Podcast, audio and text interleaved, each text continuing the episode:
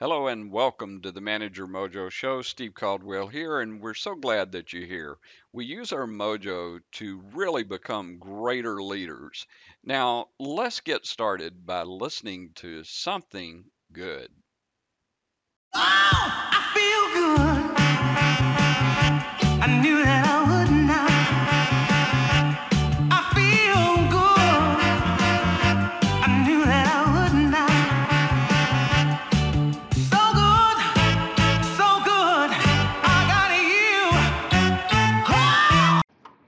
If you really want to improve as a leader, I've got a great deal for you. Simply go to mojouniversity.com and sign up for our two week trial. Take any of my courses. I promise you, you're going to get better. You're going to learn.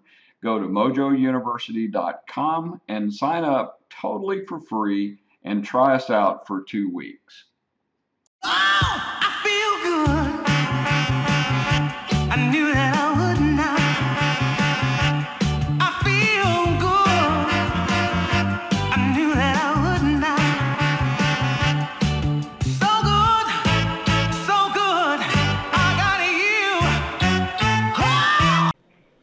Welcome everyone to the Manager Mojo Show. Steve Caldwell here, and I'm thrilled to introduce my special guest today. My special guest is Mr. Richard Sheridan. He's the author of Chief Joy Officer How Great Leaders Elevate Human Energy and Eliminate Fear. Now, uh, Richard is CEO, co founder, and chief storyteller of Menlo Innovations, uh, which has won Work Works uh, award for 11 straight years and has five revenue recognitions from Inc. magazine. Menlo and Rich have been featured on the cover of Inc., Entrepreneur, Forbes, and New York magazines, and he frequently speaks around the world at business conferences and to major corporations such as Mass Mutual, Adobe, Nike, and Intel. Uh, Rich currently lives in Ann Arbor, Michigan. Welcome, Rich, to the Manager Mojo Show. Thanks, Steve. Great to be here. Well, looking forward to having our chat today, Rich, and look, uh, especially looking forward to talking about your book. Uh, but before we do, why don't you share with our listeners what fun thing that you've been up to lately outside of work? Well, Steve, I'm an engineer at heart. Uh, I love to build things, and you know the thing I love to build at work is teams and teams that build software. But sometimes that can feel a little theoretical. So uh, good old fashioned home building projects, you know, projects around the house are satisfying to me. Uh, I'm uh, delightfully, one of my daughters lives just a half a mile east of uh, my wife and I, and um, she's got a fairly new house. And we are working on a project in her house, which delights her to no end that uh, my creative outlet happens to be working on projects around the house, and she's got me gainfully employed doing that when I'm not at work. That's awesome, Rich, uh, and congratulations on doing that for your daughter. That's a great gift to give to anyone. Uh, Rich, I'm looking forward to talking about Chief Joy Officer, and I want to tell my listeners right now that if you think this book is some touchy feely, okay, get in touch with myself type book again, uh, you're going to be totally mistaken. This is a fascinating book, and Rich, I would also say it's actually two books. Uh, the first is really uh, learning how about to lead yourself. I think uh, would be one way to put it, and the other part is how to go about doing this in your company. So uh, the book itself is fascinating. I encourage each of you to go get your copy of Chief Joy Officer. You're going to learn an awful lot about it. But, Rich, uh, one of the things that strikes me in this uh, that is most odd, and I'd like for you to talk about it, is that your background is uh, programming, engineering, uh, doing that technology stuff. And uh, yet you wrote a book about joy. So, uh, share with our listeners a little bit about your story and how in the world you kind of got off into this thing, joy? I don't think most of us think of joy when we think of dealing with programmers and engineers.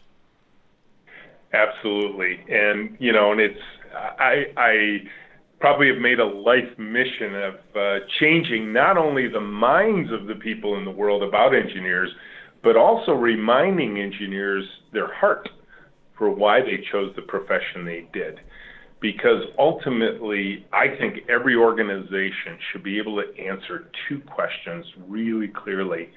who do you serve, and what would delight look like for them? And if Great we think questions. of the heart, yeah, and uh, you know, and I think a lot of us uh, forget why we chose the profession we did, and we start chasing paychecks and stock options and that sort of thing. And yet, if we're really honest with ourselves, we probably chose our profession because of some concept of joy in our hearts. And so let me channel the joy of a programmer, uh, which, you know, probably a lot of people are like, really? There's joy in the hearts of programmers? And there, and there really is. There is one thing and one thing You may have to that- prove that, though, Rich. I'm not so sure. well, I, I think I, I'm guessing I will get to the matter quick enough and, and clearly enough that people will believe me. Okay, go for it. it is there is only one thing that thrills the heart of an engineer, and that is to see their work get out into the world and delight people. That you know that what an engineer wants more than anything else, software or otherwise, is to have someone stop them on the sidewalk and say, "Wait a minute, you worked on that, didn't you? I love that product. I use it every day in my life. Thank you. You made my life better because of what you did." Now, the trouble is, most engineers are denied that experience over the course of their career because they're missing budgets, blowing deadlines, delivering crappy quality, uh, uh, serving up software that nobody can use, so they have unhappy users, and then we have to write dummies books for those poor people. And so you never get a chance to experience it. But deep down, every one of us, whoever got into this profession, wants to create something for people who don't know what we know, but will be amazed at what we created because it's so clever and interesting and solves real problems in ways that nobody would have thought of before. And that's really the heart of joy. And I will tell you, the reason I'm the guy talking to you and writing books like this is I was denied that joy for, for most of the early part of my career. How were you denied it? I'm, I, I think that's. I, I know myself. I've looked at the book, but and read about it in the book. But you know, really get at the core. What What do you mean when you said you were denied joy early in your career? I bet it's So- going to sound familiar to most of us. Oh yeah, I bet it is too. You know, and and I think it it'll sound almost um, uh, so it will sound both familiar and surprising because I believe most people have gotten so used to the problem I'm about to describe, it just feels normal. But I'm going to do sort of that equivalent of uh, the red pill and the blue pill in the Matrix, where I'm not going to change anything. I'm just going to reveal the truth of a very ugly industry when I graduated from the University of Michigan with a couple of degrees in computer science, computer engineering, I had already been programming in one way, shape, form, or another for about 11 years. I started when I was just a kid in high school. Um, and I thought, wow, the, the, the world's my oyster. I, I'm really good at this. Uh, the world needs what I'm capable of doing. I, I can't wait to get out into the work world and, and deliver some really amazing stuff. And very quickly, I hit a trough of disillusionment because there were people yelling at each other in meetings. There were uh, deadlines missed and budgets blown. And then, you know, there was this inordinate pressure just to ship something regardless of quality. So there ended up being 24 7 style kind of software team death marches. And uh, and then you finally delivered the thing that uh, you were you know, kind of forced to push out in the marketplace, and then the quality problems started rolling in, and then the users say, well, this isn't what we need. And the marketing people say, well, this isn't what we asked for, and the salespeople say, I can't sell this, and then you go back, you know, and you try and like double down your efforts to make everything better again, but you had so many of these other problems washing up in your shore that you just never got to produce the thing that you believed you could delight the world with when you began, when it was just a blank sheet of paper. And so that was happening to me over and over and over again. And quite frankly, I thought it was just me at first because I was so sort of insulated from what was going on in the rest of the world. But when I started sort of asking my peers around town, started surveying the industry and reading articles and books about what was going on in the software industry, I realized, wait a minute, this is everywhere. I mean, it's not like it's universal, like there's no good stuff going on, but it's so rare as to be unusual.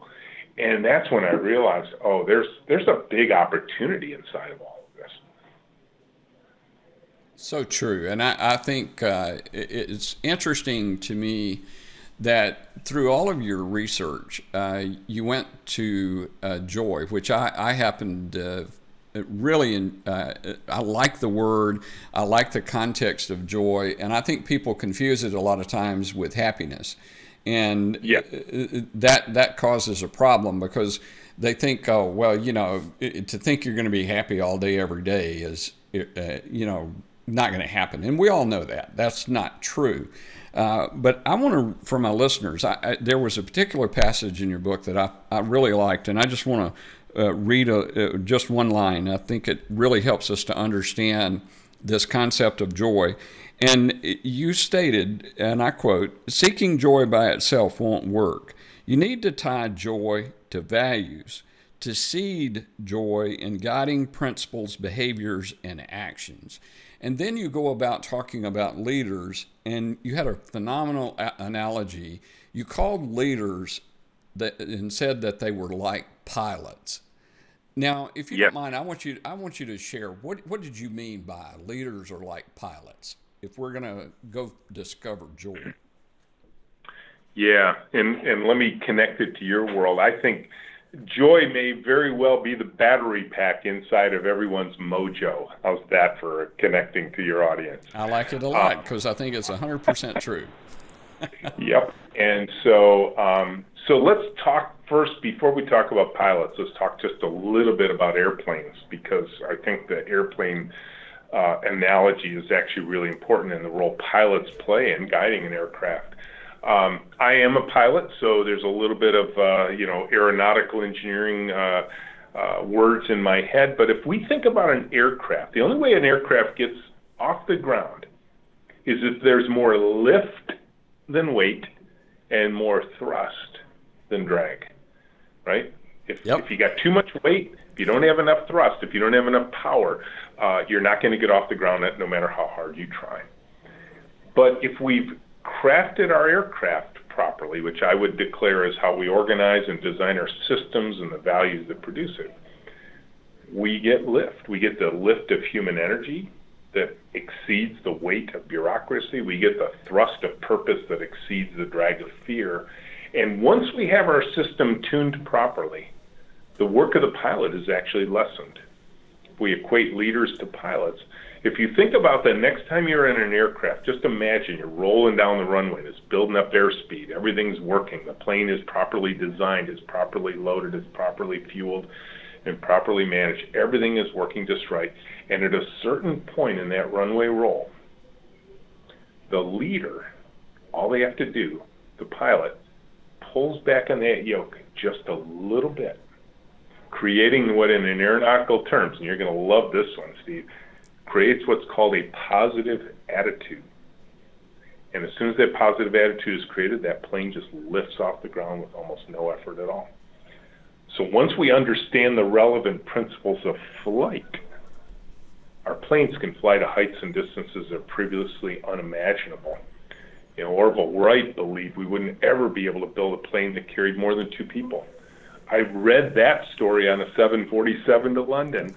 Uh, so just imagine the irony there. Yeah. Um, but but same thing. I think you and what you're the speakers you bring in, the, the interviews you do, the, the authors you are uh, bringing to your audience. I'm guessing that you are talking with people who are at the vanguard of discovering what are the relevant principles that cause our human organizations to fly and what role do leaders play in that and as i said leaders who are pilots who are having to manage every silly little thing going on and they're con- continually distracted well you'll probably get there safely but you may not get there very efficiently. You may not get to exactly where you're going. Uh, the crew and the passengers will probably uh, stay alive, but they're not going to thrive. And so I think the, the leader as uh, the pilot, leader as pilot of that organizational aircraft is uh, to me works because I, I, understand what it takes to fly a, a little airplane at least. Well, uh, Rich, I, I, have to tell you, and I tell my listeners as well, I also uh, am a licensed pilot. And I guess that's one reason why I connected with it. But uh, the, the reality is, there were two truths here that I think we, we want to talk about. Uh, number one is that when you pull back on the yoke of an aircraft and you create the positive attitude, uh, so many leaders really are not positive leaders. Uh, they, they, they lead uh, by many techniques that just plain and simply are proven never to work. Uh, and but the biggest thing is not just the positive attitude, but you talked about fear, and you address fear beautifully in uh, Chief Joy Officer because I, I, think so many times uh, in the, the way I'm interpreting what you wrote in your book is that you talked about all of the rules we make and yep. Uh, all of these rules are based in that thing called fear. And uh, yep. tell us a little bit about your experience and, in particular, how it affects people that are technology oriented. Because I think so many of us now have departments that are doing programming work or that they have engineering aspects of their businesses.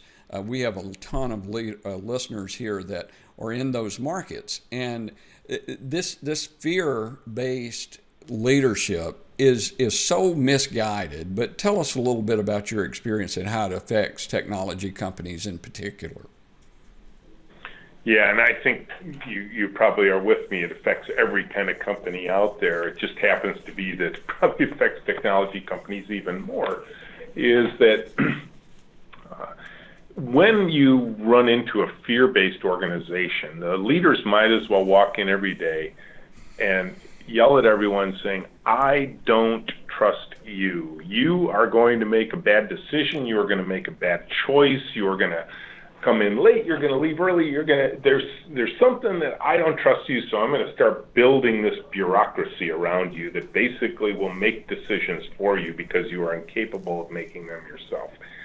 And, um, and no human lives in that environment well. No. Um, and uh, you know, it, and here's here's the thing. I mean, here's here's like the the nub of it all, Steve, is that um, there is only one thing we need from our teams, or a set of things, and that is creativity, energy, imagination, invention, innovation. Uh, I bet we could sum all those up in a, into a mojo package as well. Yep, that's what absolutely. we want from our human. That's what we want from our human teams. And if we pump fear into the room, and there's so many ways we can do this, and I bet your listeners have felt most of them. I'll, I'll use a few examples in a second here. But as soon as we pump fear into the room, artificial fear. I'm talking about the fear that's that's made up in order to motivate, right? The roll of an eye at a meeting, uh, the sighing of a leader at a meeting. Um, you know, just the meetings themselves and how they're organized and how we make sure that I'm the one making all the decisions and you just listen to me and do what you're told. Uh, as soon as we do that, we drop just a little bit of adrenaline and cortisol in the people who work for us, and we shut down the most human parts of their brain. Right? We we get them into reptile mode, and now there's no creativity, no energy, no imagination, no invention. You're not going to get any of that and yet that's the thing we need the most from our teams. So we have to focus on how do we pump fear out of the room. And yeah. and one of the posters we have in the high wall up here at Menlo's, and this is the fallacy of, of leading with fear. Fear doesn't make bad news go away. It makes it go into hiding. Now mm-hmm. you can't manage it anymore. And now everything will look perfect for a while until it suddenly doesn't. And then all the wheels come off. And now we're in chaos mode. And a lot of people are really, they almost think chaos is a good alternative to bureaucracy, but it's just the opposite side of bureaucracy. I, I totally agree, and and uh, bureaucracy is bad in all forms. And uh, listeners, when you read uh, Richard's book, you're going to find he really talks uh, a, a tremendous amount about what leadership is not. And I encourage you to go look at those things uh, because the way he actually says what it's not and then what it does look like, I think is going to help you examine your own leadership style, where you are individually today.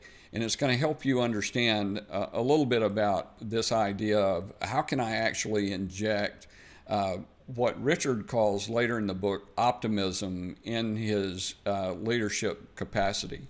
So, with that, Rich, I'd, I'd like for you to talk about uh, this leader that now is he, he's he's gotten away from this fear based, and he's started to use optimism. Uh, tell us what optimism is in your mind, and how that can be powerful to our people. Yeah, yeah, I think I think a lot of times people hear optimism and they think, you know, rainbows and unicorns and um, uh, and you know fluffy stuff like you said in the opening lines. Yep. And I think the the hard part is, and this is the part I think that surprises a lot of people is, a number one, no surprise, optimism is in fact a choice, but it's a harder choice, and, and that I think surprises people because pessimism is easy. We can paint dark pictures every single day of the week we want. Choosing the optimistic view uh, is it, it it elevates the human energy of our team. That will give us more more human lift, but they will look to their leader. They want to make sure you're not kidding, you're not just BSing them with something, right. but they're looking to that. And and then they they want to know where it comes from. And I think optimism in uh, in in a leader comes kind of from two different places. One is um, that uh, things you, you know things may not turn out the way you expect. That's that's part of it. But but the other part is that um, you believe in the possibilities that exist because you've crafted a good team. So if things don't go as well as you expect, you've put the team in place to, to get back on a corrected course of action. And so you you first have to believe in the outcome you're choosing, but you also have to believe if it doesn't turn out the way you expect, there's still time and energy and a team behind you that can help uh, help you when things don't go the way you expect. Rich, I think that's uh, very important, and and I think we all want and know that we should be optimistic. And uh, from from my view, and dealing with uh, leadership for many years one of the things that, that I think people struggle with, they, they, they know instinctively that bureaucracy is, it chokes out creativity and it does all the wrong things. So what they'll do is they'll try to go to a, what I would call an optimism extreme. That's not really optimism, but it's just fluff. It's just, okay, well, we're going to do it. We're going to do it no matter what the obstacles are. But then they overlook in the middle of this, which you point out beautifully, I believe, in your book. You talk about uh, using systems. And yes. people really don't understand, in, in my view today, especially in a technology based world that we live in, uh, they don't understand the value of systems and how that contributes to this idea of joy. Uh, I'm very interested in your perspective about how systems uh, can contribute, and I want you to give us an example, if you will. Yeah, let's let's go back to the airplane just for a second and think about one interesting design element of aircraft, and that is the dihedral angle of the wings relative to the fuselage, where the wings are tipped up just a little bit if anybody of your listeners is going to get on an airplane, just look at those wings. You'll find out they're not perfectly straight out from the fuselage. They're tipped up just a little bit. And that discovery led to what's called positive stability. And what that means is when that aircraft gets perturbed, it is naturally designed without any intervention from the pilot to go back to straight and level flight. And that is a great analogy for the systems we should put inside of our companies. That we need to choose systems that get us back on the straight and level flight with our companies, back in the direction we're heading without undue interaction from our leaders. If the systems themselves are set up to correct most of the small things that go wrong, the work of leadership lessens. Now we can actually pay attention to the big things, the important things, where our expertise and our training and our, our, our wisdom and knowledge and experience can all be brought to bear. But if we're spending our entire lives micromanaging all the little pieces, number one, everybody around us is going to be afraid because they see us frantically trying to keep up with every little thing that's going wrong. But now we can't concentrate on the big things. And so in our world, some examples of this are our visual management systems. Uh, we put all of our, we're kind of a weird software company. We're, we're an in person company. We put all of our project management artifacts on the wall, paper based project management artifacts on the wall. Um, and they're organized in such a way to radiate information so we know when we're ahead or we're behind, and everybody knows it. It isn't just the top dog leaders or the project manager staring at their uh, Gantt chart or something like that who knows where we're. Everybody on the team knows, especially the people actually doing the work. And when we create a system like that, it self corrects most of the time, except when it doesn't. And that's when leadership can step in and say, hey guys, what's going on here? Can I help? But if the system itself is correcting itself regularly, leadership is only needed when it's actually needed. And therefore, you've created a joyful working environment, not one that's built on fear, but one that's based on information, systems, and actual leaders that care about getting the real results that are needed. Uh, Rich, uh, the book itself, I, I, I, can't say how much I do recommend it because I truly do. It's just awesome. Uh, it, it, it, it's an insightful work, and I encourage our listeners to go out and get a copy. Uh, as we come to a close today, I know that people are going to want to know how to connect with you. Uh, would you mind sharing how best to connect with you and your work? Yep. If you if you just want to follow me on social media, you'll find me at Menlo Prez on Twitter and LinkedIn. M E N L O P R E Z. Um, and uh, you can write me uh, email r sheridan at menloinnovations.com. Uh, you can go to our website, uh, menloinnovations.com. You can come and visit. We host between three and 4,000 visitors a year from all over the world who just come to see what we've created. And maybe uh, I'll offer up the following perspective why the book may be more valuable uh, to your listeners than, than at first blush. What you're going to look into is some lessons from a real business. This is a, is a living, breathing example. It's actually still in operation. You can come see it, so you can compare notes from what you read to uh, uh, to what you see when you come. But this is a living, breathing example. We, we certainly don't believe we found the one true way to organize a team or a business or anything like that. But we are a living, breathing example that you can come visit, and that's what I wanted to share with. Uh, with readers uh, when I wrote the book is uh, some real life examples of what worked for us and what has worked for others. That's awesome, Rich. And uh, here at Manager Mojo, we, we never close a, uh, an interview without asking for a couple of uh, recommended top two action items that you recommend to our listeners today. What would be those two action items that you recommend? So the first one for me is, uh, you know, I'll, I'll, I'll put it broadly, then I'll put it specifically. If if you're spending too much time in meetings, which most people are, trade meetings for taking action. And the way we describe taking action here at Menlo is run the experiment.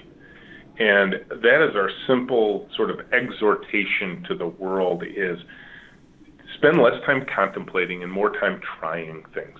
Simple things, small things, inexpensive things, uh, uh, not take big risks and jump off a cliff but simply run small experiments. So if you heard something in this uh, podcast, if you read something in my book or others, if you learn something from a colleague and you go to work the next day and you're like, I have this great idea, and somebody looks in the eye and says, Oh, that won't work here. That's not us. Uh, that won't be allowed. That's against policy. Look them back in the eye and say, Yeah, I get that, but let's try it. Let's run the experiment and see what happens. And if it doesn't work, awesome, we learned something. But if it does, imagine the possibilities. That's awesome. That, that's a, a great thing. Less time meeting, more time acting. I, I think we all could do that. Uh, Rich, thank you so much uh, for your wisdom today. Uh, I've learned a lot, and I know our listeners have learned a lot. Uh, my guest today has been Rich Sheridan. Uh, he's the author of Chief Joy Officer How Great Leaders Elevate Human Energy and Eliminate Fear. Uh, Rich, congratulations on the book. Congratulations on the success uh, of Menlo Innovations.